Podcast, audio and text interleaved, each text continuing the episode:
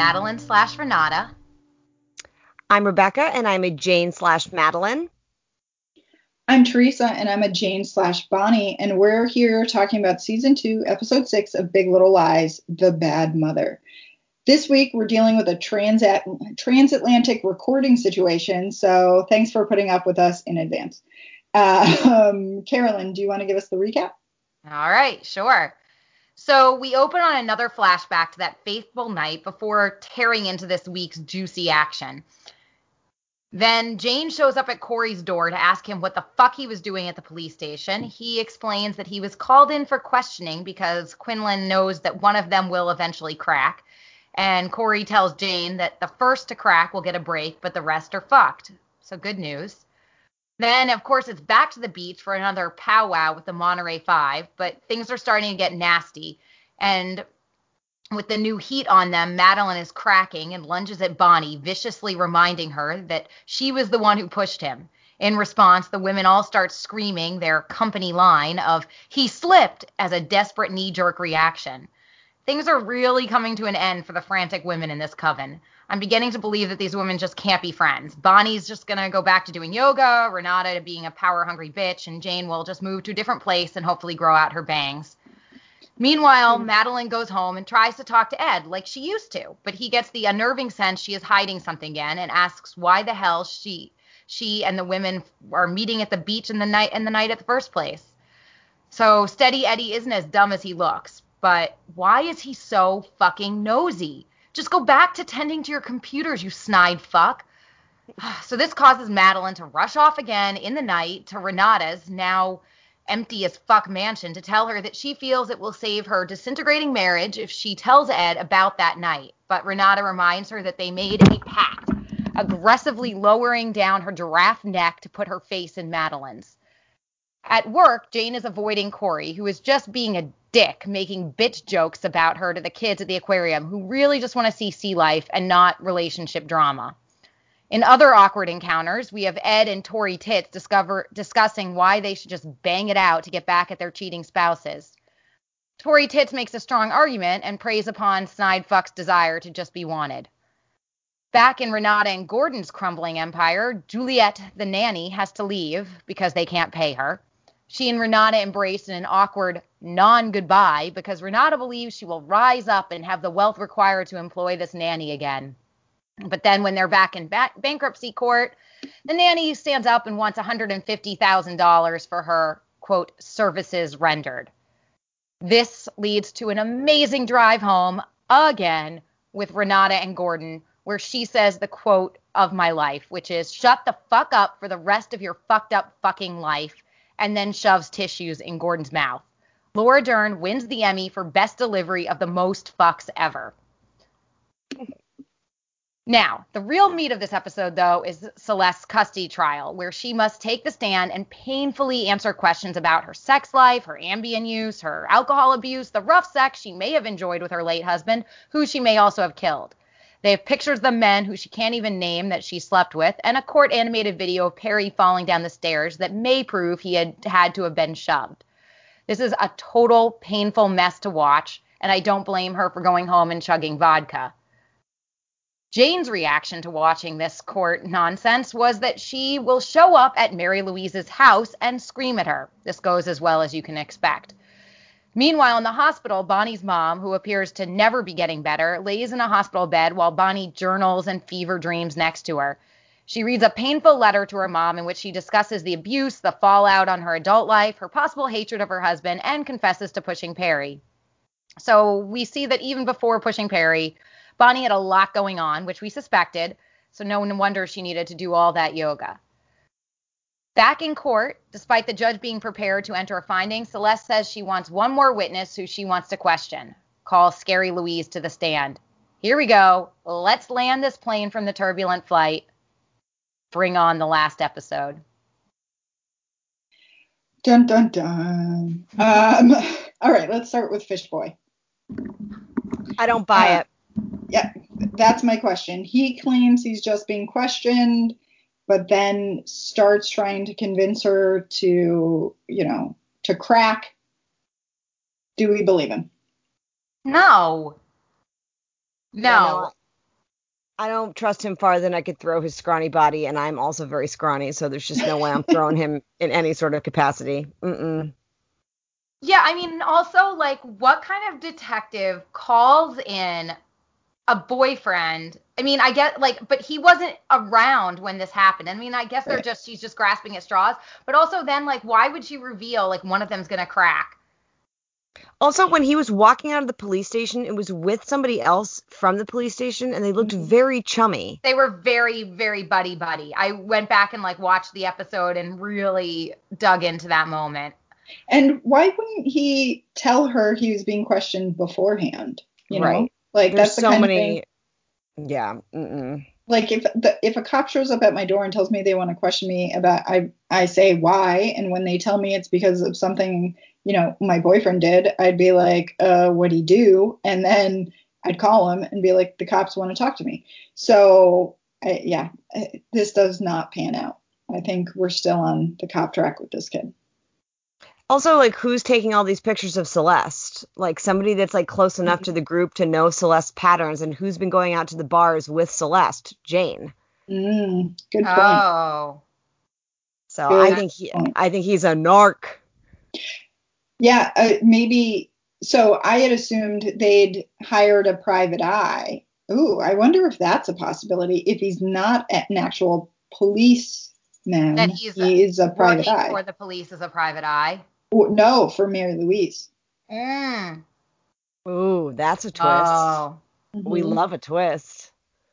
Yeah, I think we've not seen the. I mean, otherwise, why introduce him into the plot other than you know, like, okay, Jane's got a new boyfriend, and he's weird. Like, he's got to serve some purpose, and I'm still Right. hung up on what happened to Tom. So, like, if we're gonna just ignore the fact that Tom came and went, then there's got to be some reason for bringing this new boyfriend in, other than like, you know, some new strange for Jane. Like, Yeah, and no. he's also like such a dick. Like early on, like he made kind of obnoxious comments to her. And then now when, you know, she's just trying to ignore him because she obviously feels uncomfortable around him and doesn't really trust him, he like makes that comment when he's like, All right, who wants to touch something prickly? She's right Mhm. here to my left. Like, ew. Yeah, no, she should have picked up like a squid from that tank and hit him in the face with it or something. He was a Or at the very least, like gone to their supervisor and been like, Hey, so this coworker is behaving inappropriately. And then he also, so he shows up at the beach later when she's just trying to like out there boogie board with Ziggy. Yeah.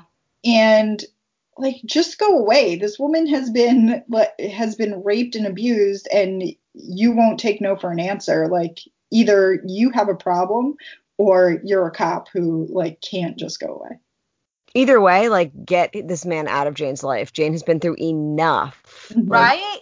No. Yeah, I just want to be like Jane, honey, run. Like he is not a, he is not the man for you. Yeah. Really though, like what happened to Tom? Like are we Yeah. gonna just get no answer about that? I am straight up writing to HBO if that's not addressed in this final episode. Being like, Maybe- listen, maybe he'll show up in the final episode to like warn jane he'll come back from his plastic island in the pacific and like Trash Island. trash Good island news. I fixed Trash Island. Better news. I'm here to save you from this utter idiot. I've got some coffee and you don't have to talk to this dweeb anymore. Um, okay, so let's talk about yet another late night beachside meeting. Um, first of all, this is clearly the most suspicious thing that any of these women do, and they're doing it all the time. How is Quinlan not watching them at every single one of these meetings? And now that it's been established that Mary Louise has been watching Celeste, I'm like, are we really so stupid to think that like somebody's not tailing Celeste to these beachside meetups? Like, yeah, I was and this one- by that. And this one was actually on the beach and not in the car. Like at least when they're doing it in the car, I'm like, okay, there's some level of privacy. But this is just like they're yelling at each other in the open. Like it may be at night, but you're like, how stupid can you be to think people aren't like walking on the beach? Dumb. Mhm. Yeah. They deserve to get caught at this point. Well, I'm it's like they say, every criminal reaches the point in their career where they just are so brazen that it's like they think they aren't going to get caught. I mean, not that they're criminal. Well, I mean, I guess in some context, but it does have that that kind of uh, that feeling like they almost want to be caught at this point. Are you suggesting they're going to go into like berserker mode and start killing people uh, just in the masses, like I mean, like Ted Bundy point, towards I the end have of his- no idea. Like I feel like we need something to have. I don't Yeah. necessarily want them to go on a rampage, but I just feel I feel like something big is coming. So we get Madeline, you know, yelling at Bonnie about being the one who pushed him, and it kind of seems like we're supposed to think these friendships are kind of fraying at the seams. Is this to make us think someone's going to crack, or is it just a red herring? I mean, I think that the possibility of them cracking is certainly there, but I think what's more likely is the resolution we get in the book, and that is that Bonnie is going to confess. I mean, she, you know, all those moments where she was visualizing herself standing up in court and she wrote the letter and all that. I mean, I, I would be surprised at this point if it doesn't end in Bonnie's confession.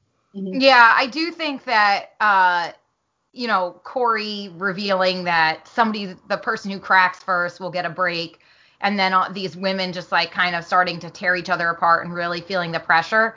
I think that it is a bit of a red herring. Like I don't I don't necessarily think that uh I I think that Bonnie is the most likely to uh to step forward, but I also kind of wonder if they are maybe to just not that like something Yeah. else will happen that will uh supersede this and maybe they you know will have I some- think the motivation now is is Celeste custody hearing. I think if it comes down to a question of like, did you know, as as we saw in the courtroom scene where they did the like recreation that shows right that, which that I thought was, you know, having spent kid. many hours watching CSI, I thought the science was a little sketchy on that, but whatever. If we're gonna like, if it's gonna come down to is Celeste gonna, you know, lose her kids or not, I think that's gonna be the push that leads Bonnie, if not all of them, to reveal the truth about what happened that night. Um, do we think Madeline might just be getting a little sloppy? Because it seems weird that she goes to tell Ed about this late night beachside meeting where she's yelling at Bonnie, but doesn't have a story for why she's yelling at Bonnie.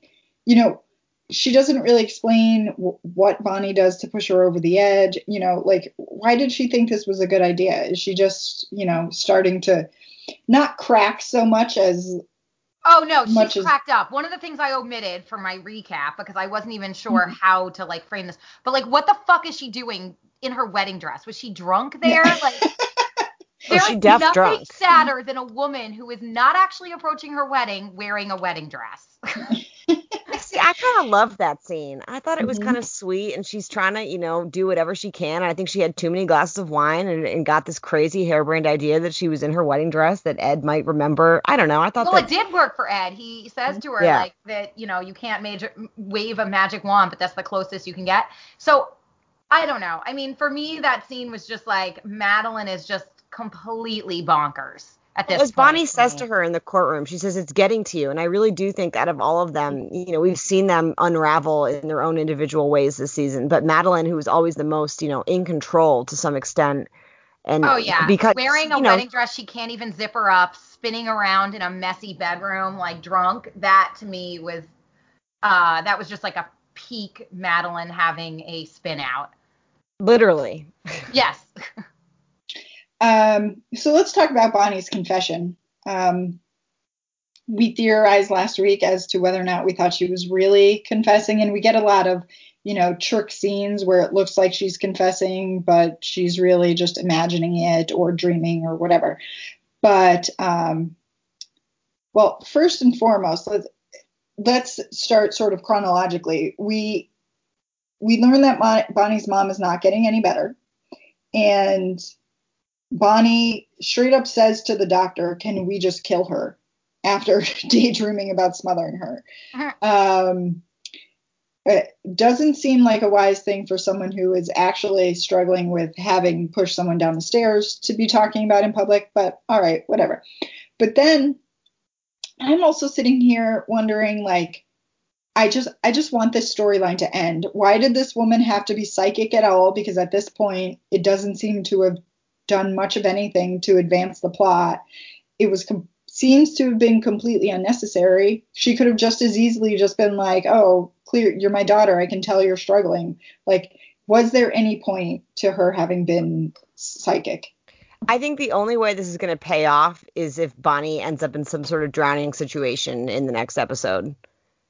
Like, hmm other than that, like, I just don't understand the need for having all of this water imagery, the psychic mom, the the touching and seeing her future. If that doesn't like actually happen, then that was Yeah, that was just a big red herring. I'm gonna be- nonsense. yeah, that's gonna be disappointing. Well, in this episode, we also hear Bonnie's mom sort of say or like telepathically communicate. I don't really know. Um, telling her to go toward the light. I think. Did anyone Like else hear that? Yeah. Yeah, like swim Mhm. towards the light or like go towards the light at the end of the the tunnel. light. I took that as one of two ways. It's either like, you know, when you're drowning, you're supposed to swim towards the light, toward the surface, or it's the classic, you know, you go towards the light when you're dying. I still think that Bonnie may not be long for this world. As- Sadly. Well, I, I think the confession about Nathan was really telling. Like she's, you know, we haven't heard her actually articulate that yet. It, it's been, you know, sort of telegraphed in her behavior, but the fact that she considers herself in a loveless marriage that, you know, and she's got all this pain from her childhood, it almost seems like in a way, and the her whole argument about somebody being in pain and euthanizing them, and you would do that to a dog, Mhm. why wouldn't you do it to a human? Which, for the record, I absolutely agree with.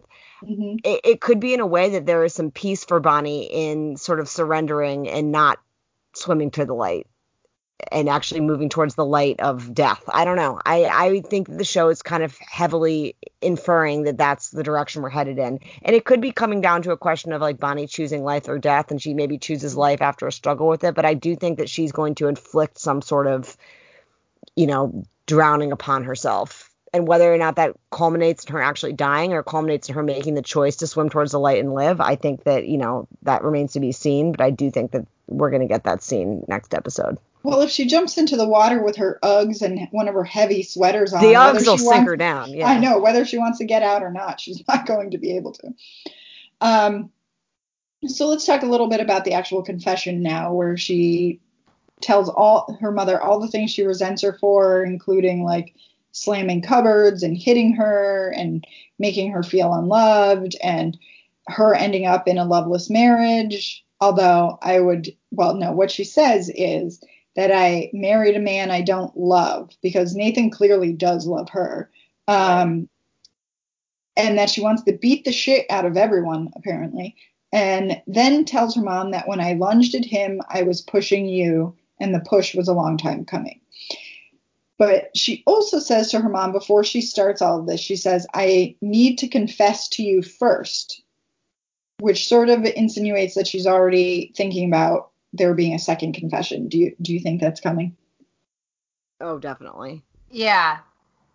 I mean, let's face it. I don't think we're getting a third season of this show. I would be really surprised if that came to be. So someone's going to have to like. There's got to be some resolution for the Perry plot, and I think that has got to be you know true to the book, and that is that Bonnie's going to confess. And it's not like Bonnie is going to see hard jail time. Let's be real.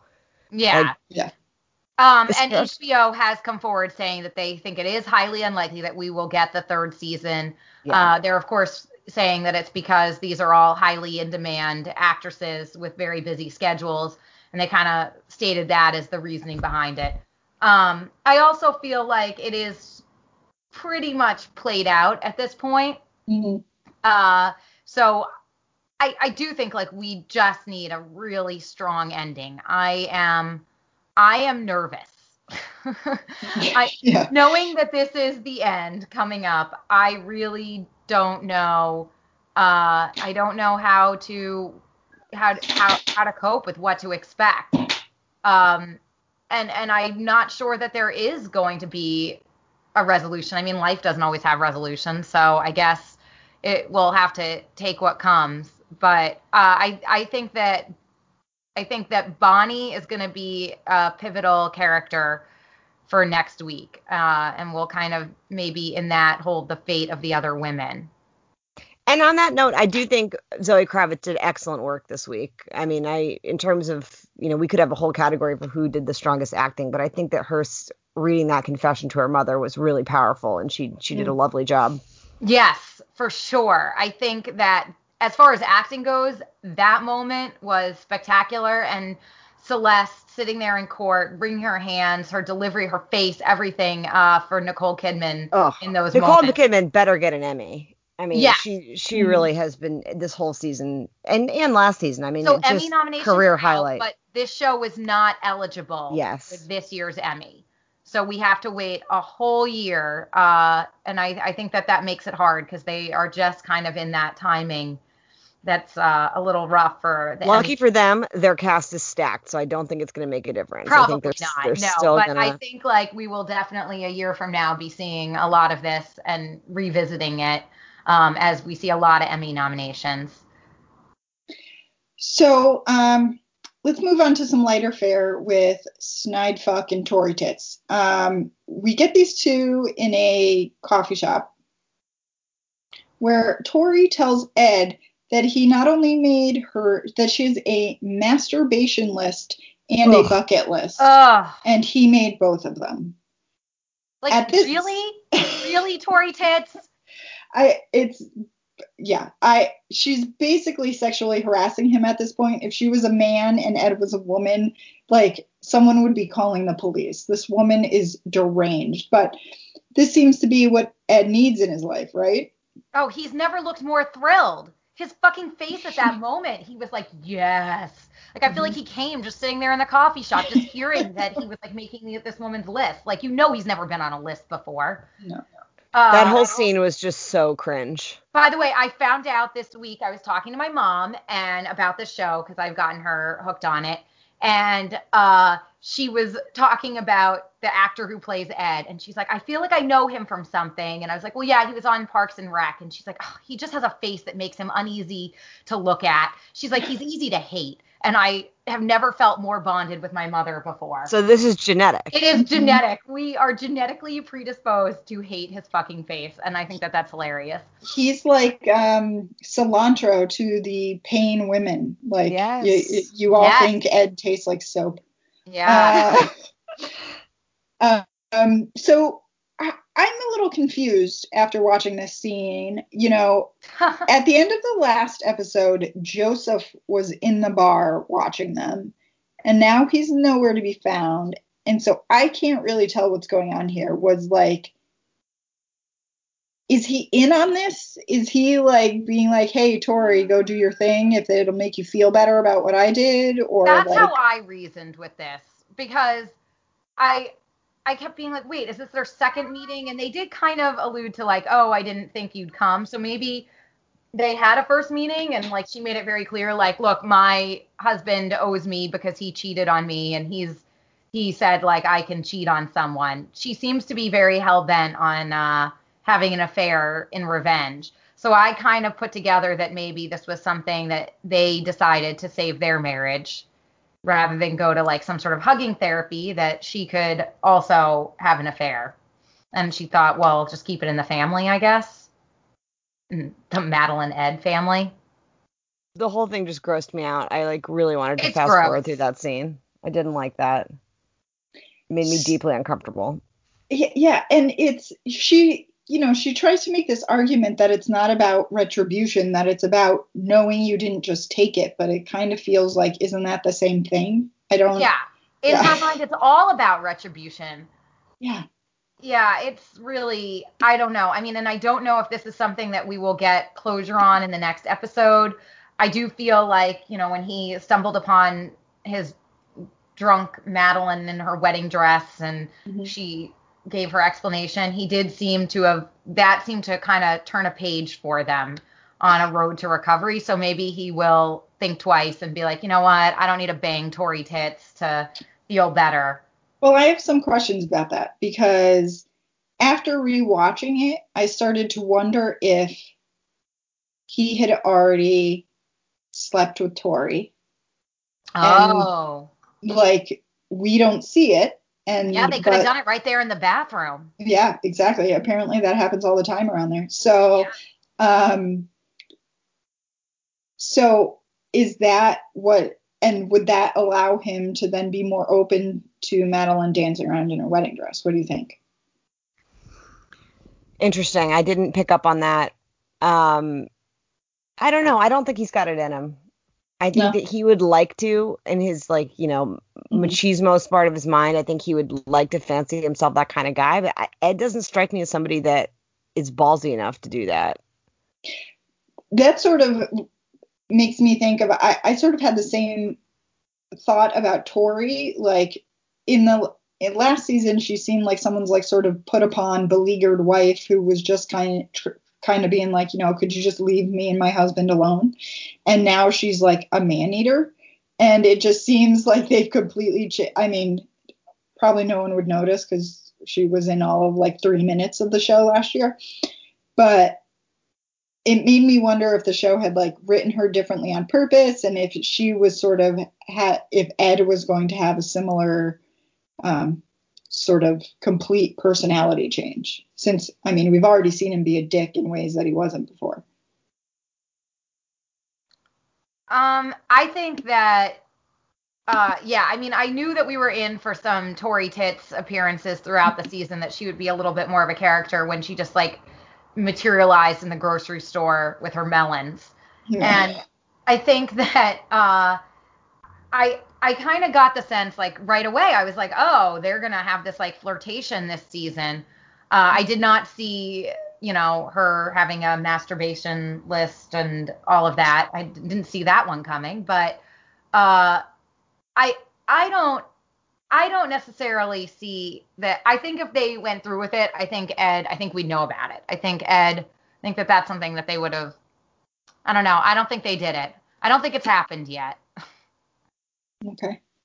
So one more thing about um, Ed. When he comes home, we've already talked about Madeline dancing around in her wedding dress, but she's dancing around to "Everybody Wants to Rule the World," which she says was, Was their wedding wedding song. song.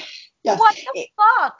Now, And we choose weird wedding songs, but that's a weird one. A cover of "Everybody Wants to Rule the World." and here's the thing.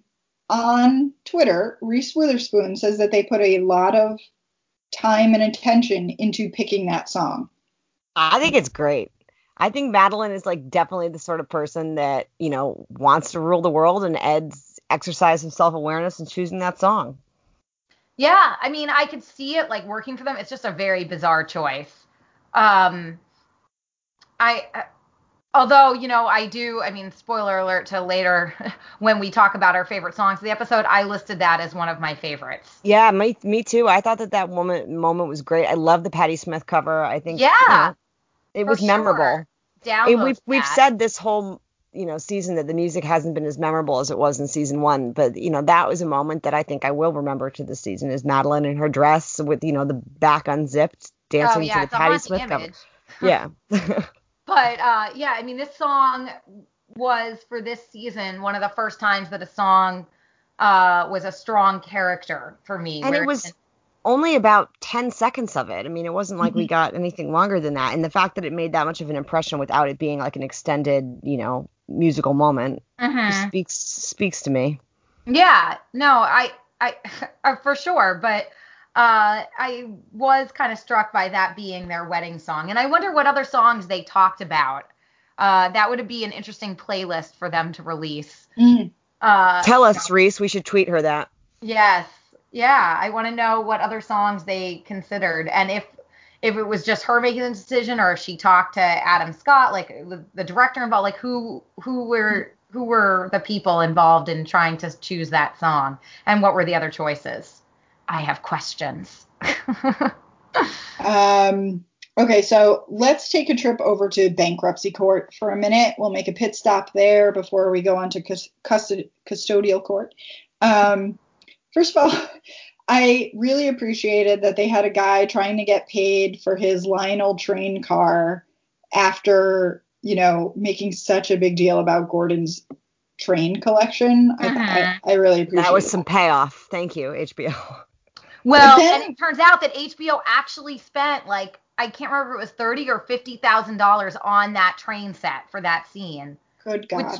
Is yeah. So I'll put this on the gram tomorrow, but I'm currently in Scotland at my grandmother's house, and there happens to be an enormous model train set up here. So Oh, I'm gonna go get my baseball bat and like melancholically sit by the train. Yeah, please recreate Gordon. I'll do it for the gram. Yeah. If you can get one of your little cousins to come in and start screaming at you to sell it and like recreate that whole scene, I'd really appreciate it. That will not be hard to do. So then we hear from Juliet. Um, who wants $72,000 for her regular wages, which is like, how much is she owed? Have they not been? I, I mean, that sounds like a year's salary for a well paid nanny, right? So, like, have they not Well, paid her for a some of that is the severance pay that she cites earlier when she's doing her tearful goodbye. She mm-hmm. talks Sorry, about do nannies get pay. severance pay? Like, do I need to become a nanny? Because I- that's Well, I mean, I more than I make. what kind of contract you have, but yeah, I mean, some of these, some nannies do set that up where because they have committed for like X number, like a year or two years with a family, if Mhm. something happens and that in the family is the one who terminates for various reasons, you could get a severance pay that would pay you the salary that you aren't getting. Uh, so yes, I think that that is plausible. So then we get what we are really here for, which is 160 grand for stress management. Um, and you know, we've all, at, in the book, Juliet and Gordon have an affair, and we've been wondering if it was coming, and it finally did. How, how did you guys feel It about that? finally came, but Yeah. Yeah, I loved how it finally came. It Mhm. was subtle and it was sneaky and it was at the worst possible timing. And that was brilliant. Because if, and it was a really nice thing because if you had read the book and you uh, knew about that affair that happens in the book and you kind of were waiting for it or thinking, will they touch upon this? The fact that it was just kind of like thrown in there in this totally chaotic uh, scene and episode, like it was just awesome. To me, that was a great, a great little insert. Perfect. I appreciate that they didn't at all once ever say like they had sex. Like it was, Right. you know, and I did think, I kept thinking like, oh, there something's gonna come out because when she's doing her tearful goodbye and like Renata is hugging her, Gordon is just sitting there on like you know whatever crate they're using to sit on in the living room at this point, and uh, he just kind of doesn't. He's not even acknowledging or making eye contact, and I was like, that's awkward as fuck. That means he fucked her, and uh, then lo and behold, you know, we get that information for sure. So, Rebecca, you started mentioning that they don't actually explicitly ever say what happened. It's all sort of innuendo. And one of the things I'm sort of realizing as I sort of patrol the Facebook groups about the show is that people miss a lot of stuff. Like, Mm. it's when it's not spelled out for them, people do not get it. So I think it's pretty interesting that they choose to really take a to have like a light touch with this particular thing. Yeah, and then and Renata's whole thing, like really the nanny, like you know, it's it's mm-hmm. the oldest cliche in the book for somebody to bang the nanny. So I think like without having to put that in such explicit terms, it made the scene all the more powerful and all the more Renata. Like Renata is not going to sit in this car and like go through the sort of details, not in a way that Madeline would. Like Madeline would want to know like where'd you do it, how many times, like was she better than me, and like Renata's just like above it all. She's like, this is just so beneath me. I'm so grossed out by you. Here, I'm going to shove a tissue in your mouth. Like it was Laura just perfect. yeah, the tissues in the mouth just that was an amazing that was like an amazing period to put at the end of this sentence. And Laura Dern's delivery of these lines, like it was with just saying the word fuck, like at least like what, like 15 times in three Mhm. sentences. It was and I mean she used it as like a noun, an adjective, an adverb, a verb, like I mean it was just brilliant. Uh she just to me like that her expression of rage this was like her ultimate the ultimate undoing like she, in her mind at least you know this th- this would be just that final kick right? Like not only is your husband a total like fucktard who has ruined your station in life but now he also is cheating on you and you find this out publicly like oh the burn. Oh the burn. And her her explosion there is so brilliant. Like, well done, Laura Dern. Well done. All I could think is that her Emmy reel is going to have to be heavily bleeped. Like there like there's almost Yeah. no scene in which we really love Renata in this episode or, or in this season where she is not cursing like a sailor. Oh yeah, yeah, for sure. But I mean, honestly, put yourself in her place. Yeah, I, I don't just disagree. be like using that word just everywhere. I would just be exploding that word. I'd be like walking up to the coffee counter at Starbucks and just blurting out "fuck" to them. So do we think Renata is finally going to leave the scumbag or what? I hope she ends up exactly like in the book and she takes Amabella and goes to London and lives her best life and starts over. Mm-hmm. Yeah. I mean, For sure. Amabella's already got a European ass name. They'll fit in great. it's French. It's Um, Okay, so let's get to the meat of this. Let's get to custody court. Um, Ugh, brutal. Mm. so first we so I this is sort of apropos of nothing, but there's a point where you know Reese Witherspoon or um, Madeline is really apologizing to Bonnie for the fight they had in the parking lot, and Renata comes up out of nowhere. Oh my god. angry at having been like frisked at security again. She says, I know how you feel. It's like they put us on a list. And it seems like she's talking to, directly to Bonnie and making Yep. some sort of racial profiling joke. That was was my like- favorite line. If we're doing favorite lines this week, that is my favorite line. Renata just being like, "Well, I totally get racism now. Like, oh, there must be on a list." I'm like, "This is everything." Like, yeah. I mean, this might be the show's high point in dealing with like race relations and just being like, look at this dumb liberal bitch who like is saying such stupidly insensitive things. Yeah, this is the first time I feel like it's actually like poked fun at itself and exercised some self-awareness with the show's racial problem by like just mm-hmm. explicitly having Renata completely miss the mark and say something and you know and to Bonnie's credit Bonnie really not reacting because this is something that I'm sure she's not the first time somebody said something like this to her where they're like, "Oh, I totally get it, honey. Mm-hmm. Like I'm on your side. I'm a good liberal." I It's actually had to excellent. rewind it and double check that I was like hearing it right because I, I I just started to laugh and I was like, wait, maybe that's not what they, but that is what they meant, and I loved that.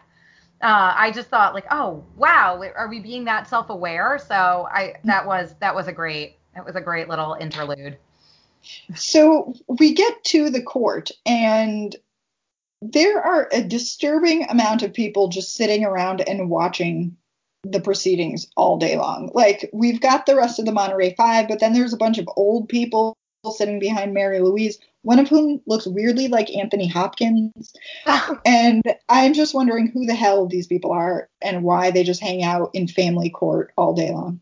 Yeah, I mean, I was wondering the same. I was like, wow, they really went ahead and got a lot of extras in this scene, and I don't think they needed them because, I mean, Family Court does not really get a big audience, I thought. But then maybe because they're the Monterey Five and it has gotten some attention in this area, maybe people were showing up for the spectacle of I it. would actually think I would actually think that family court would be closed because there are minors involved. I would think that it Oh. wouldn't be open to the public, but I'm not sure about that. Yeah, I mean, I can't speak to that level of legal knowledge because my legal knowledge all comes from watching Law and Order SVU. Um, so I don't. That is a law degree that does not make. But that's a good point that it could be closed because the. But I, I mean, regard it's it was there. It is a very packed courtroom. And among the people sitting around watching is Detective Quinlan because she doesn't have anything else to do. Well, that's Apparently not there's no other surprising to me at all. I feel like because anything that is said in this court is is they can use in the criminal in a criminal trial. Correct? I mean, I don't, yeah, Again- I don't know. I, I don't Unless it was a closed case, which it's clearly not if it's open to the public, then it's got to be public record. Right. So, and I mean, and that's the whole thing that they were all freaking out about at the end of episode five was that now, you know, this is going, they're going to have this hearing and she's going to be on the stand and she's going to have to, none of them can lie under oath and because they're, they're testifying, you know, if they're called as witnesses on her behalf and Celeste having to speak. So obviously, it, it was obvious to me that Quinlan would be there. Well, so all right, let's let's go back a little bit and let's um, start with like um, you know Celeste's dirty laundry being aired for everyone. So we see- called that. I know, and we and it sort of settled a thing because I think last week we were debating whether or not the guy in the bathroom stall was the bartender, but no, there's um, there's definitely type, that's for sure. yeah tall and handsome as fuck. Yeah. Um, As Eh. she should. Yes. And but so the faces of the rest of the Monterey Five watching this is just I mean, it's a master class in acting. Like they look so horrified and I don't know if they're horrified for her for her or by her. What do you think? I think it's a little bit of both. I think they're horrified that their friend's dirty laundry is being aired. I think they're horrified because they didn't think that Celeste was, you know, this promiscuous. I think they're, you know, it's it's everything. It's like I, I mean, I just was sitting there thinking, what if this was one of my friends sitting here and I was having to hear all about their like sordid sex life and it's mm. in a custody hearing for their children. I mean, it's an appalling situation. You know, as Madeline says to her after, like, you've got to get back on the stand. Like, you can't let that just be the last thing they hear. Like, this is does not look good for you. So they're horrified because they know that their friend is in some deep shit now.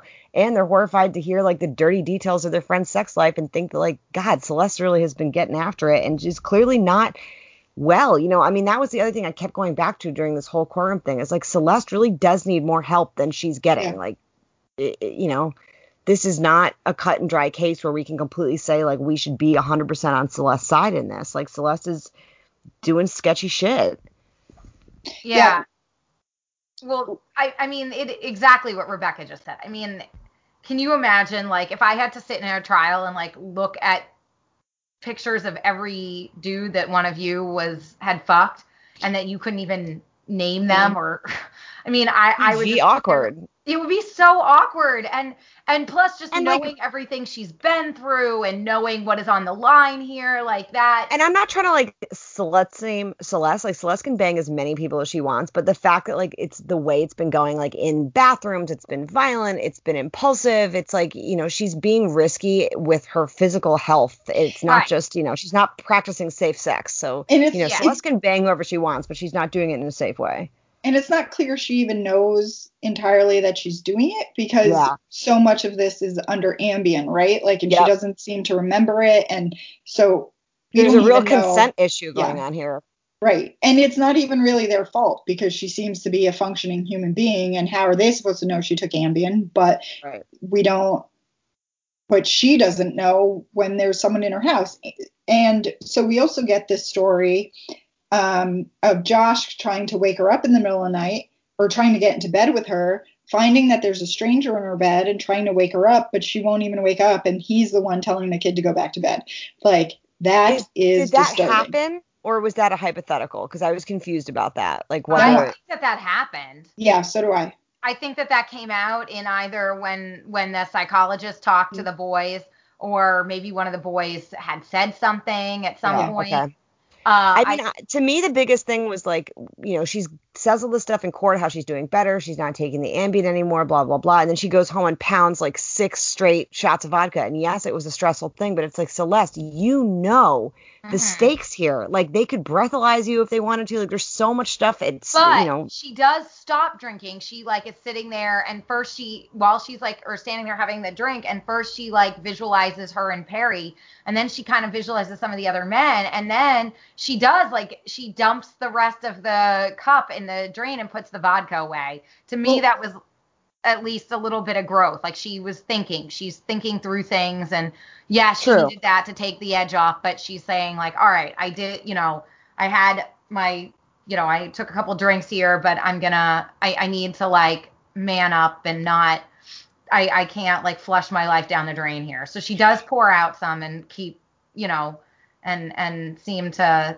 know how to put a little bit of a stop onto this. I saw that as like a more empowering moment than we've seen her have. I had a specific question about this because I sort of picked up on the same thing as you. Like she stops the drinking, but then the next morning we see her getting ready. And one of the first things she does is put eye drops in. yeah.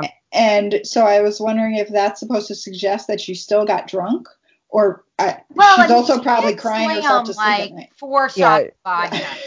It's So- four shots in the cup and then took a couple big swigs out of the bottle. So Right, I didn't take that so much as growth as that like she's reached her goddamn limit. I'd be Yeah. on in the hospital if I drank that much vodka.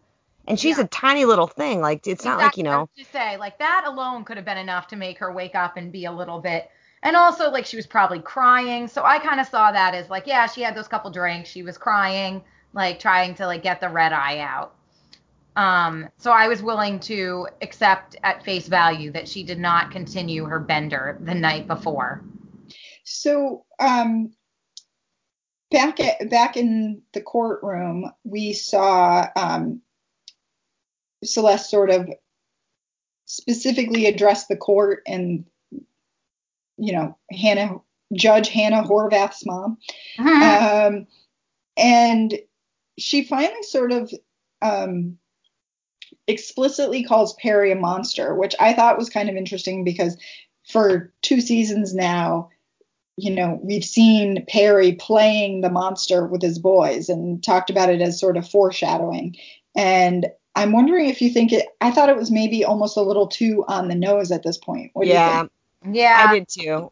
It's like, you know, so we we're calling back to all these scenes mm-hmm. we've called in this before. Like we get it. Like Perry's a monster that has been, you know, explicitly stated in these flashback episodes and in season one. So, like, what is the point of her articulating that in those terms? And it, to me, it undercut a little bit some of the complexity of the relationship. You know, she's, I don't know. I, I, I thought it was on the nose, and I didn't love that. That was probably the weakest moment of all of it for me. Um, so Ira, uh, Ira Farber, Madeline or Mary Louise's attorney straight up asks her, Have you ever pushed your husband down the stairs? And because he frames the question that way, she doesn't have to lie. Mm-hmm. Right? Yeah. Which I which I thought was very interesting. And but then he plays this computer reenactment. And my first question my the first thing i thought because you know he says if he had fallen this is where he would have ended up. But this is where he ended up and the only way he could have done that is if someone pushed him. But um, my first thought was like well someone could have accidentally like he could have gotten a shove or something during the struggle without anyone really pushing him you know? It's it's sort of uh, well established that he's in the middle of fighting five women and like the idea that he would get an extra little push down the stairs doesn't seem that weird to me i mean again it all goes back to this like they didn't do anything wrong it was mm-hmm. completely mm-hmm. self-defense it's not like bonnie came up behind perry with his back turned and pushed mm-hmm. him down the stairs out of you know nothing so like why they felt the need to lie and go through all of this, I still don't understand. And that's why the book made a lot more sense that they would initially, you know, mm-hmm. after like two days, Bonnie would be like, yeah, this is stupid. I'm going to confess. It seems like there's just like they're making so much out of what is relatively nothing. And we've seen self defense cases all the time where somebody, you know, it, I don't know. I, I find this whole thing like a little ridiculous at this point that they're not just confessing, especially now that Celeste's kids are at stake. And I think again, like this is where we've got to be headed. Like it's just if this doesn't end in a confession and Bonnie getting some community service or Bonnie, you know, dying, mm-hmm. I I'll be confused. Yeah, that's what I'm saying. I'm really like nervous about what is gonna happen because I I feel like that is the resolution that we have been building towards and that I now kind of want, but I wouldn't put them I wouldn't put it past them for there to there to be a, a twist and for us to like kind of be left in want. Making so there, us all those wanters that Mary Louise is so much. um, there are a couple other things that sort of stood out to me during these courtroom scenes because they're actually over the course of like three days or something. There's like three different days. Um, one is that we see Celeste sort of worrying at her own wrist you know, she's kind of like wringing her wrist where we've seen bruises all season long. Yeah. Mm-hmm. And we've sort of assumed this was from all the strange rough sex she was having, but it actually seems to me like now this is like something she's doing to herself. Yeah. Mm-hmm. Although I noticed that too, and I but then I didn't see uh, any like marks on her. I thought they were showing us that because she was going to be rubbing herself raw or like causing a bruise, but we didn't actually see that. Uh, so then I was like, oh, okay, it's just that like nervous fidget, like, um, See, I took it more as like a self consciousness, like covering up, trying to like cover up her wrists mm-hmm. because there were bruises on there from like the sexual violence. Well, the the therapist asked her, right, if she was doing it to herself. Yeah. And so yeah. I kind of took this as confirmation that she was. And I mean, so I guess you can like press your wrist hard enough to make it bruise. I guess that is something. I mean, I mean, I could like brush against something and I get a bruise. I bruise like a piece of bad fruit. Um, so I I she could definitely be. If I like pressed on my wrist hard enough right now, I'd get a bruise. Interesting. So- Because I just yeah. sort of saw that as like her like self consciousness, like without necessarily being aware of what she was doing, like protecting her wrists because she's I don't know had this abuse. Yeah, I thought it's like almost like a nervous thing, but there was a part of me that for a second thought like, is she inflicting harm? harming. Yeah. Yeah. Interesting. Yeah. I mean, I I took it as a nervous thing that she does when she's stressed out, and she's stressed out all the time now. And, And it could so- be just inadvertently causing harm. right. She's not Yeah. she's not intentionally self harming, but this thing that she's doing is causing these bruises. Mhm. Got it. Um, I also was really actually quite impressed with Judge Hannah Horvath's mom. Um, I yeah, thought she I was loved the judge. She was Yeah. great. So often Yeah. you see in like crime dramas, like a terrible judge is like corrupt or on one side or the other, but this judge really like seemed like a legitimate, like fair and accurate portrayal of a child custody judge. Agreed. Like she she was concerned about the kids, she was concerned about what she was hearing about Celeste, but she was also like clearly getting the fact that Perry's a monster, that Mary Louise is a straight up psychopath. Like none of that got past her, and it's so frustrating sometimes when you have a new character introduced that doesn't feel like they've caught up Mhm. and you've got that dramatic irony, which I, I kind of hate dramatic irony to be honest. I like it, it annoys me, and I'm like, okay, please catch up, get up to my level. And she seemed to like be wise to all this stuff, wise to Celeste shit, wise to Mary Louise's shit. I loved how many of the lawyers things that the objections she sustained. Like you always get in courtroom stuff, they're like, I'll, I'll allow it, I'll allow it just for like dramatic purposes. But she sustained more things than she overruled, and I thought that She was great. I noticed that too.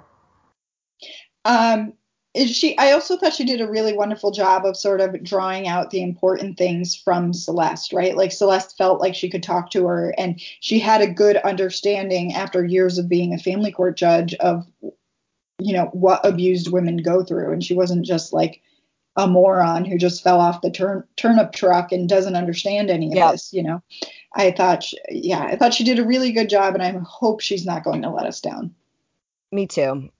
I have faith in her.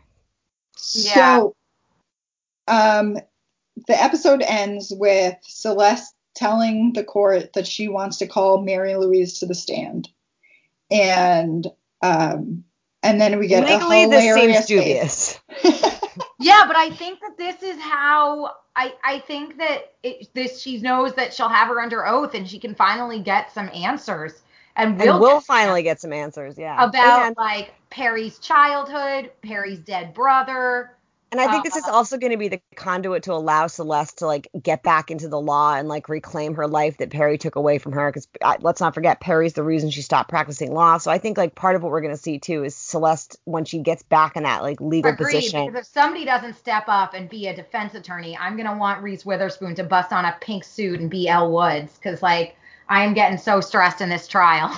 like I want I, uh, I did anyone else think that? Did anyone else just like want Reese Witherspoon to like bust out an Elle Woods for them?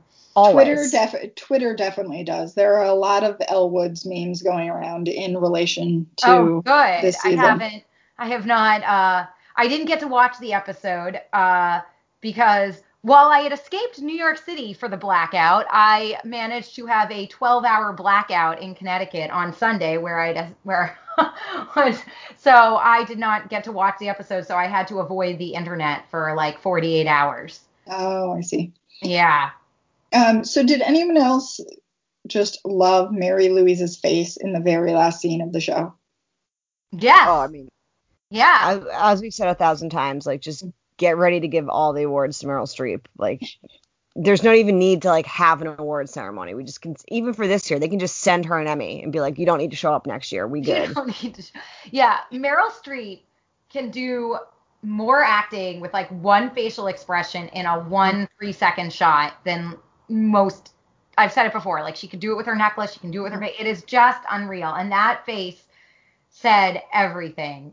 And also, like I kind of wanted one of those like cheesy like dun dun dun soundtracks Mhm. to pop in. Uh, And looking back on this now, so we had all this drama last last episode about all the other women being put on the stand and all of them being questioned and then they all showed up in the courtroom but no one actually got put on the stand. Is anyone else confused? Yep. I think we maybe we'll see that next week. It would be interesting to see like you know a lawyer especially because Denis O'Hare i thought did great work this week too. Denis O'Hare like a, a, montage of him like questioning each of our characters and how you know i'd love to see like madeline martha Mackenzie versus ira. Like that would be yeah. fantastic. Exactly yeah, people what they want we're gonna get that though. I kind of took it as since the because the judge came in and said that the uh the psychologist talking to the children and Celeste, like she the the paperwork it was non-conclusive. Didn't she say that that all of that? Yeah, so she wasn't felt, happy with it. Yeah. Yeah, so I felt like that meant that she was gonna expedite this more, and they would just talk to Celeste.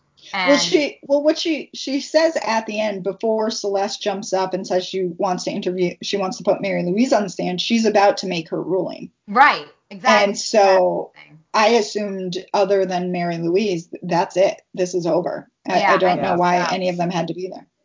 Um, I mean, it's also nice that they showed up to support their friend, but sure.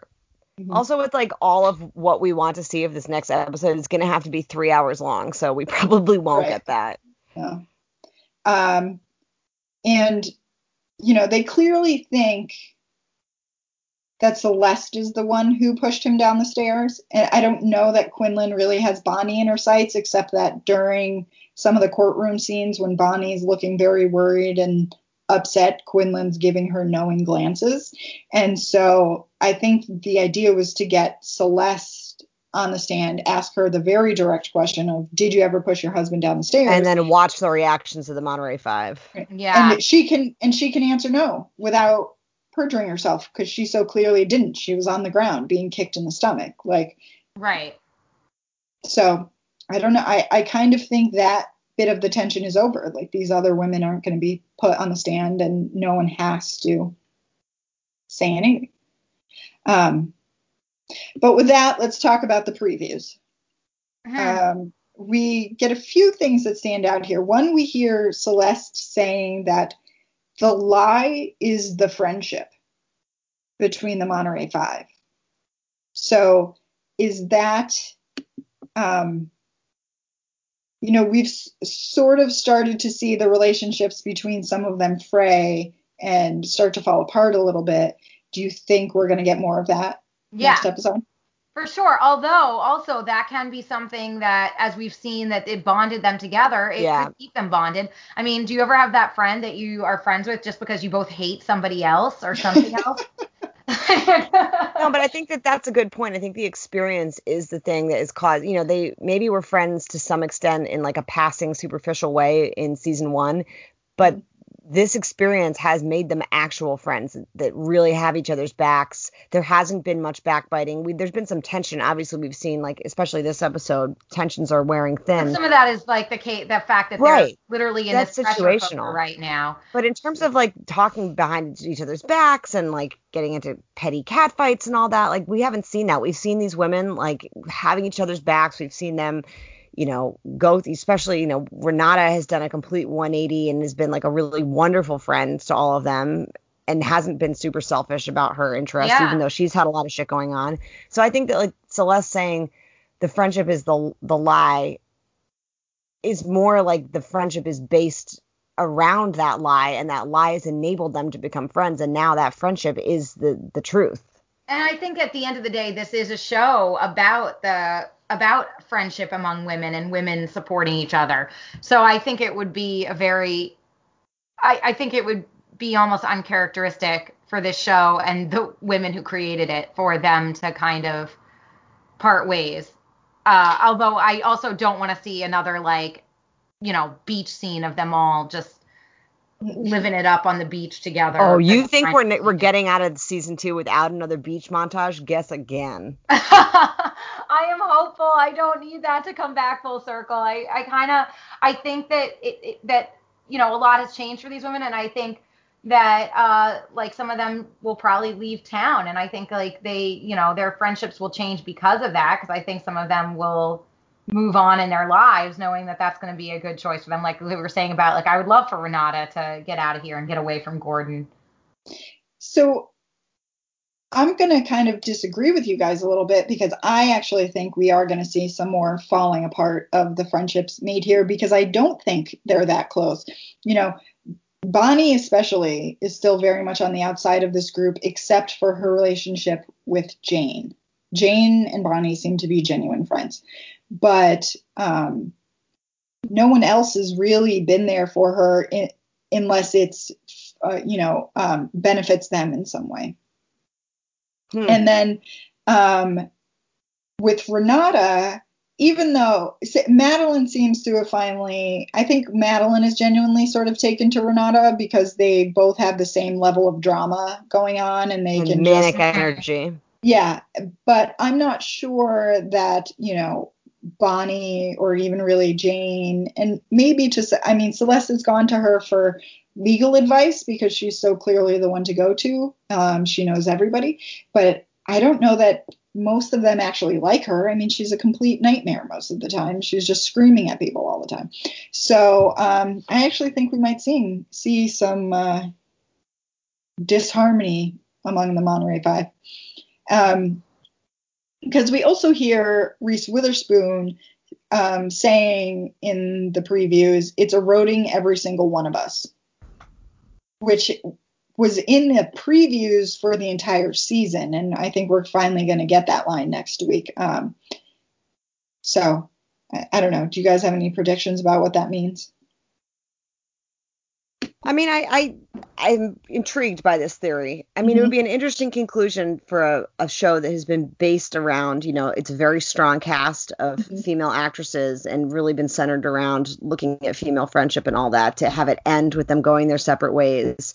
And it might be, you know, more refreshing to see it that way because sometimes, you know, relationships come and go depending on their necessity in the moment and this idea that you know, friendship is everlasting and all that is kind of played out in cliche. So I'm intrigued by that. I think it's an interesting thought. Yeah, like I said, I mean, I think that their lives are evolving right now. So I think that while they will have, they will always have this connection and they'll probably like stay in touch, I think that a lot of them are moving on either physically or mentally into like a different place.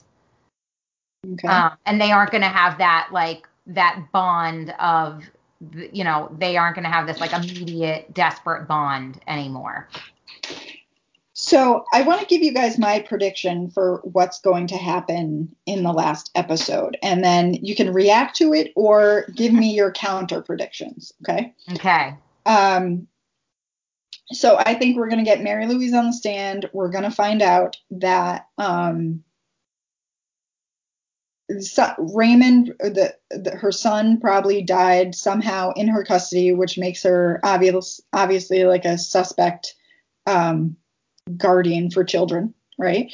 And maybe the father also died in some very strange way.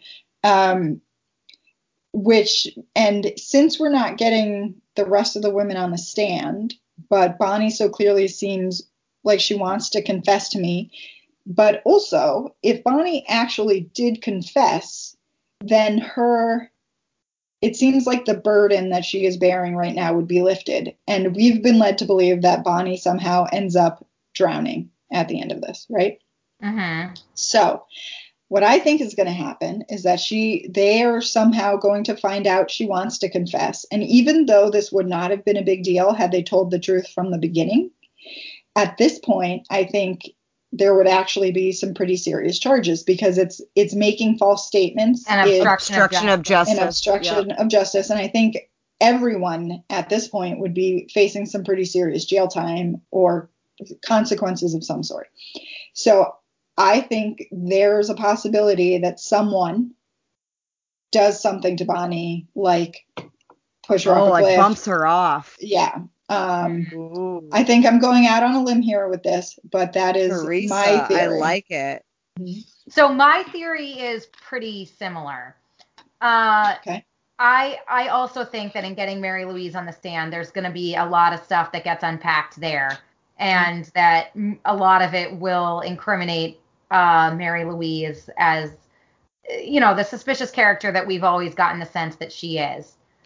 Um, I also think that there is a chance that Perry's father was abusive to Mary Louise, and that kind of like made her become the the way that she is, and mm-hmm. that that will kind of be this like lesson to Celeste to kind of get her life under control and get herself under control. I agree that Bonnie, I have been saying for a while, Bonnie is in danger, whether it be from herself or others, uh, for just so many of the reasons that you know we've had these predictions of her drowning, her own stress, and also uh, you know the the impact and ramifications of her coming forward and confessing would just be disastrous for all the other women. Uh, so I definitely think like Bonnie is is is in trouble. Um, so I I mean like I said I mean mine I'm pretty much all along the same lines as you. I'm gonna go with like I think that that's where we're headed, but I also have this like sneaking suspicion in my gut that there is like some sort of twist that we just are not.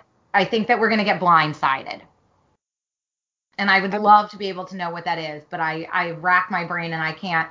The only things I'm coming up with are so outlandish that I mean it's just you know it's just bizarre. Like we've been talking about where is Tom? Like mm-hmm. maybe Tom was the secret agent all this time, and like he's gonna come forward and know everything. And well, you're everything you're not alone because I've seen some people in the Facebook group saying things like um, Perry's body is missing. Well, I don't know. Yes, and isn't there like Shailene Woodley came forward saying that there's something in the final episode, right? I feel like that's a classic. Like Maisie Williams did this on Kimmel yeah. too. She said mm-hmm. that like Arya dies in episode two, and that didn't happen. So yeah. I think that's a classic yeah. plant can't trust anything that happens yeah. here. But I'm t- I I think that there is going to be I think yes to those predictions and uh yes to something that we didn't even see coming. Rebecca, can you take down our our predictions? I honestly feel pretty good about both of those. I also think it could end up being more benign and therefore more disappointing. Mm-hmm. Um, I think sometimes this show, when you think it's going to pivot into drama, pivots into you know more of a subtle introspective moment. I mean, I oh. wouldn't be surprised if we didn't get another beach montage with everybody happy families on the beach. if that happens, I'm gonna pivot right out of the room. Like I yeah. do not want that. I don't want it either, but I wouldn't be surprised. Like I, so I'm I'm gonna tentatively play devil's advocate, even though that's this is the exact opposite of what I want. Like bring on the drama. Like I would love it to go like totally crazy and weird. But I, I do think we might just be treated to another Agnes Obel montage at the end. I don't know. We'll have to see. And I think a lot of this depends on if they are eh, at all entertaining a season three or not. Like if this is going to be the end of the whole series, then you know we're going to get the resolution I think we need. If they are planning to leave the possibility open for season three, then you know potentially it, it does end with like a Bonnie bump off that's unsolved, and we have another murder. Though I do find that like you know that's a little formulaic at that point. That like okay now it's another who done it mm-hmm. for season three. I don't know. We'll see. I'm very I intrigued. I'm excited. I think a cliffhanger or a lack of resolution is definitely something that I'm uh, I'm bracing myself for because even though they say there will not be most likely a season three, I think that this is the kind of show that doesn't want to wrap things up too neatly. Because I, I, mean, why would they? I mean, it's HBO. If they can get all these actresses back in, you know, their scheduling is aligned and all that, like, why wouldn't they want that? HBO is, you know, just and also HBO out. is like, I mean, we've gotten endings from HBO before that have been uh, less than satisfying. I mean, I, I I don't watch Game of Thrones, or I didn't watch Game of Thrones, but I heard like that. Not ready to talk about it. Uh, yeah, still in therapy. I'm still stuck on the Sopranos ending. Yeah, but I mean, you know, HBO has just surpassed everybody else for Emmy nominations. Like they need content, they need to keep churning this out and keeping up that momentum. And let's be real, like content is everything. Content is king these days. So mm-hmm. I just don't know. I, I think it's going to really depend on if they HBO, the execs HBO, think there's a, a possibility to turn out a season three, then we're going to have things, you know, kind of left unresolved. If they've had confirmation from the actresses that, you know, this is not going to happen again, we all are busy, the end. Then yeah, I think I it's contingent on none of that. I think it's literally just, I think they're going to end it where they would end it and they will decide from there. Yeah. Um, I honestly think that it has no uh, I think it has nothing to do with like scheduling or anything. I think that the ending is most likely gonna. I, I think it would have fallen the way it would, and then they'll make choices. Um, but I I am totally prepared for uh, next Sunday watching this and just being like, what the fuck? Yep. Yep. So this week I'm I'm gonna jump right into best worst person here because we're really pushing the outer limits of time at this point. I think uh, we're gonna be losing some people to, especially Rebecca, to falling asleep. I know. I'm Um, on 1209 in my time, and I am Mhm. like struggling. Um, so my pick, yeah, I, I'm going back be, back and forth between Ira Farber, the attorney who just shames Celeste into oblivion, and Tori for being the most horrendous, lecherous people in Monterey this week. And I think Bonnie is showing some serious growth this week, so she might be the best person in Monterey. Rebecca, what do you Yeah, think? I'm, I'm definitely going Tori for the worst. She's just so unnecessary, and like her whole like masturbation diary is gonna haunt my nightmares for the rest of my life. So definitely Tori for me for worst. Um, I don't know. Best.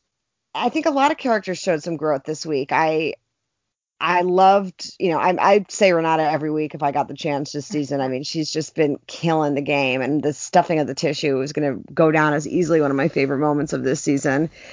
Um, my other pick would probably be the judge. Honestly, Mm. I I think the way she's handled everything for being a character that was just introduced last week, um, it's outside of the realm of what we're used to with TV judges, and I thought it was really refreshing. And I thought her treatment of Celeste was lovely, and also her concern for the kids. So I'm gonna go with the judge. Carolyn? Yeah. So uh, Tori Tits definitely, and her lists are are the worst in Monterey this week for me. Uh, best, you know, Jane, like showing up at Corey's house, showing up at Mary Louise's house. Yeah, Uh, Jane crushed Jane's it. Showing up this week, and I I feel like Jane has kind of taken a bit of a backseat in some ways this season to all these other women for me. Uh, you know, like Renata has just reigned supreme with her uh, ridiculous behavior, and Celeste is just dripping with drama. And Jane, you know, has had all these like pivotal plot moments, but for me has not really like stepped up in this in a in a real powerful way. And I've been questioning a lot of her choices because I really hate this Corey loser. So, but this week, Jane for me, uh, she she she won me over this week. So for best for best outfit, I'm gonna go with um. Well, I have two picks. There's Celeste's white courtroom number Yes. with like the scalloped sort Yes. of mock turtleneck is gorgeous. I But loved then- also the like the virginal quality of it. She's like, I'm gonna wear Mhm. white to look like a saint. Like, oh Celeste. Yeah. And then um, Bonnie's hospital confession sweater just looks super comfy to me, and it's something I would actually wear as opposed to Celeste's white. Like, are we gonna outfit. get like the Bonnie times Free People collection? Because Free People, you are missing out if you don't release I mean, that I assume capsule that collection. they are just dressing her in free people, right? Like They're that's doing their- like Draper James is doing like the Madam Madeline Martha Mackenzie line. Like Free People has got to step it up. This is a classic money scheme. yeah.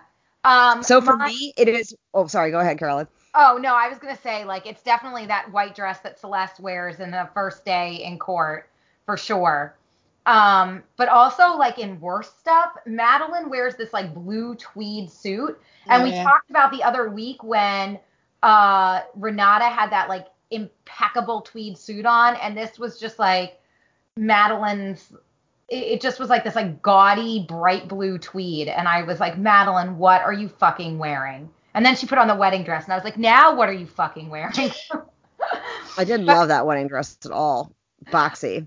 oh, Um, for me, it is hands down Renata just casually like saying goodbye to her nanny in a full like sequin halter top and like voluminous white. A-line skirt. I'm like, yes, Renata, please give me everything I need every single week. It's just Yeah. giving me my life.